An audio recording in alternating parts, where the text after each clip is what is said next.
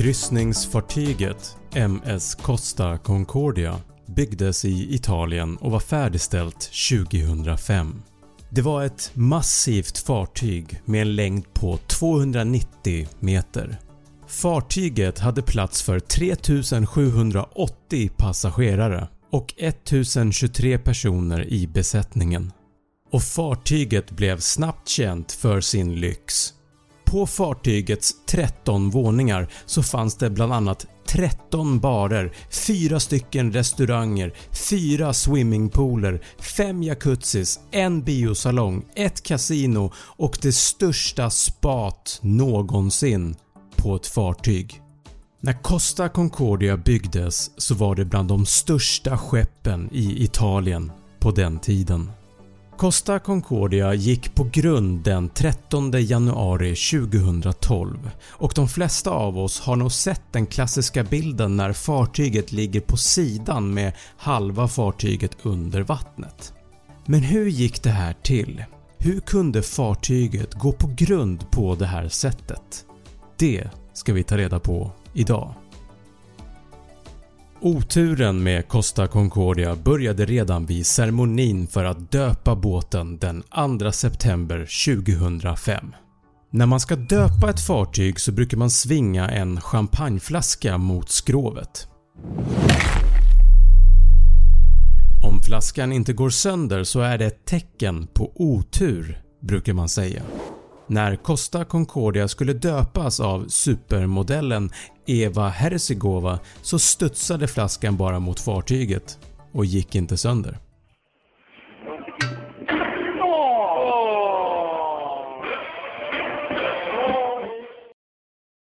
Oj då.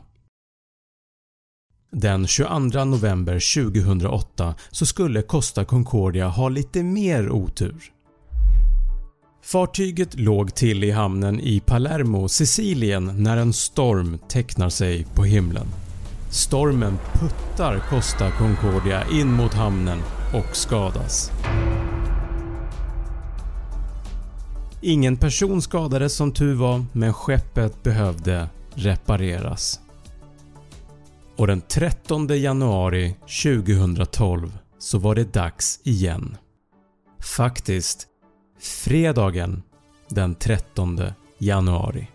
Ombord var det 3206 passagerare och 1023 personer i besättningen när fartyget lämnade hamnen i Civitavecchia i närheten av Rom. Klockan var nu 19.18 lokal tid. Passagerarna skulle njuta av en sju dagars kryssning i medelhavet som skulle ta dem till Savona, Marseille, Barcelona, Palma, Sagliari, Palermo och sen tillbaka. De såg fram emot att äta god mat, spela på kasino och njuta av den fantastiska utsikten. Men när fartyget hade kommit en bit in i resan så bestämmer sig kaptenen Francesco Cettino för att skeppet ska ta en liten omväg. Men innan vi går vidare så behöver jag först berätta lite bakgrund om kaptenen Francesco Cettino. År 2002 när han var 41 år gammal anställdes Cettino av företaget Costa Crociere han började som överstyrman men redan efter två månader så blir han befordrad till andra kapten. År 2006 så blev Chetino kapten över det nyligen lanserade fartyget Costa Concordia. Och 2010 så skedde en liten olycka då Chetino var kapten på ett annat skepp Costa Atlantica.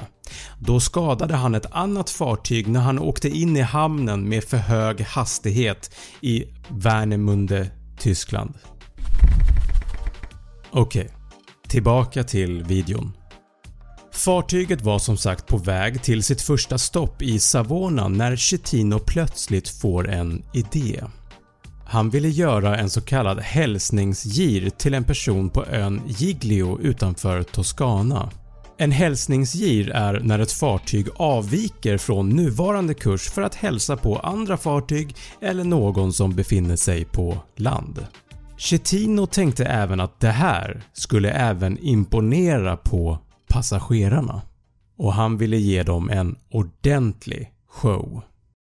Klockan är nu cirka 21.30 på kvällen. Chetino ökar farten på skeppet till 16 knop vilket är cirka 29 km i timmen. En rätt så snabb hastighet för ett så stort fartyg som är så nära land. Moderna kryssningsfartyg har elektroniska sjökort som visar fartygets GPS-position på en skärm och ifall det är så att man avviker från den planerade rutten så utlöser det här ett larm. Och det ville inte Chetino. Så han passade på att stänga av larmet för navigeringssystemet och i efterhand så har han försvarat det här med följande påstående. Jag navigerade med hjälp av min syn för jag kände till de här havsbottnarna sedan tidigare. Chetino trodde även att fartyget befann sig ungefär 700-800 meter från ön, vilket skulle i normala fall vara ett säkert avstånd att göra den här hälsningsgiren ifrån. Men fartyget var 300 meter från ön. När passagerarna tittar ut från sina hytter så var vågorna väldigt höga och de kunde se ljus närma sig. En passagerare tänkte att antingen så kör vi väldigt snabbt eller så är vi väldigt nära land. Kapten Chetino och resten av besättningen på bryggan upptäcker nu också misstaget. Fartyget är på väg att gå på grund. Han beordrar besättningen att svänga men tyvärr var det för sent. Och när klockan slår 21.45 så kolliderar akten av fartygets babordssida mot ett bergrev.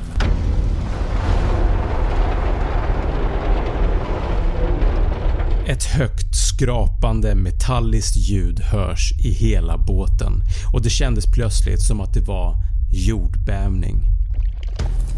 Kollisionen under vattnet har skapat ett 50 meter långt hål på fartyget. Havsvatten börjar att strömma in genom hålet och börjar att översvämma maskinrummen på däck 0. Passagerarna börjar nu att bli oroade och får höra ett meddelande i högtalarna att fartyget just nu har lite tekniska problem. I samma stund har maskinrummen på däck 0 översvämmats så pass mycket att båten börjar att skaka. Tallrikar och glas inne i restaurangerna kraschar ner på golvet. Folk springer tillbaka till sina hytter och ramlar ner för trapporna i båten. Fartyget börjar nu att luta åt babordssidan och helt plötsligt får Costa Concordia en blackout.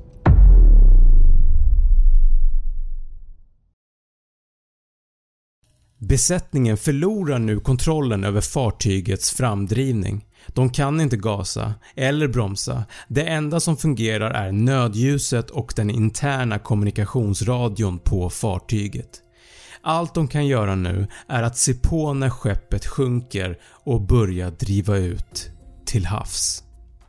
Vid ungefär 22.00 så vänder nu Costa Concordia tillbaka in mot land på grund av hårda vindar och har nu också börjat att luta åt styrbord istället. När klockan slår 22.14 ringer kustbevakningen Costa Concordia för att ta reda på vad som har hänt. Kapten Chetino förklarar att de endast har en liten blackout just nu och att de håller på att fixa det och lägger på. Vid 22.26 så ringer kustbevakningen igen och är lite misstänksamma mot Chetino. Han erkänner nu att skeppet har börjat att ta in vatten på babordssidan och ber om bärgningshjälp. Vid 22.44 så går Costa Concordia på grund och båten stannar med en lutning på cirka 12 grader. Chetino förnekar det här. Han säger till kustbevakningen att fartyget fortfarande flyter och att han kommer lösa problemet. Vid 22.48 så frågar kustbevakningen om Chetino har gett order till alla passagerare och besättning att överge båten. “Vi funderar på det” får de till svar. Några minuter senare vid 22.54 så meddelar Chetino att han just nu har gett order om att alla ska överge skeppet.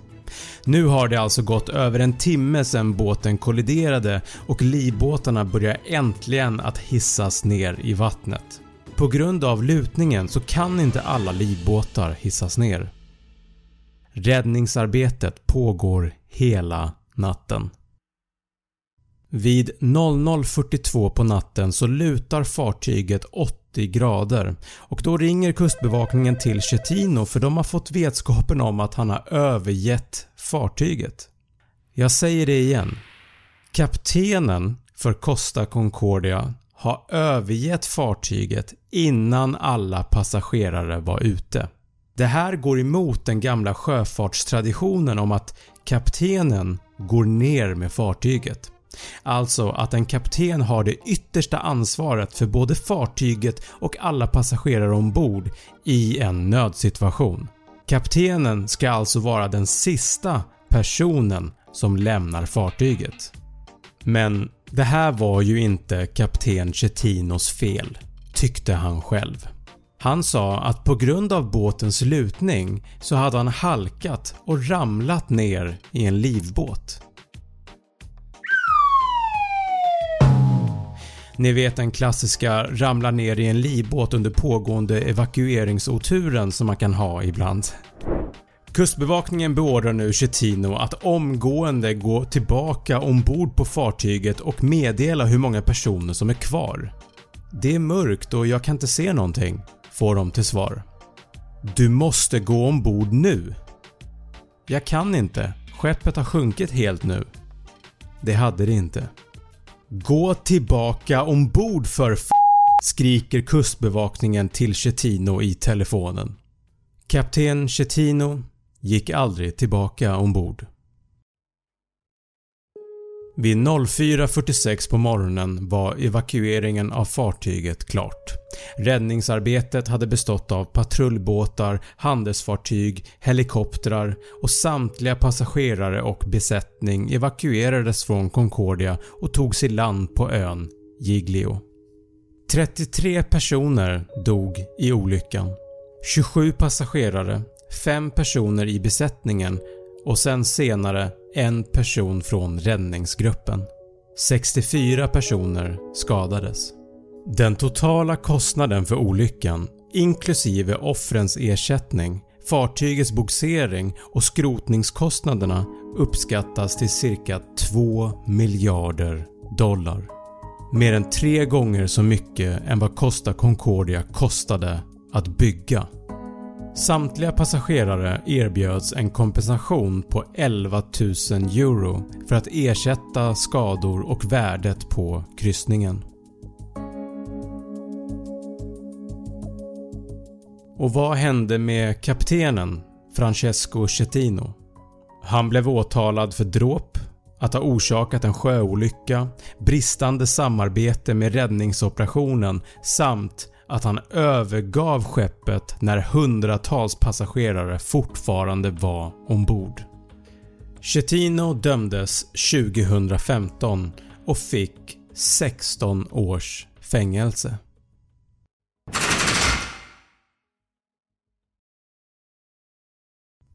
Det var i korta drag händelseförloppet med Costa Concordia. Tack för att du har tittat!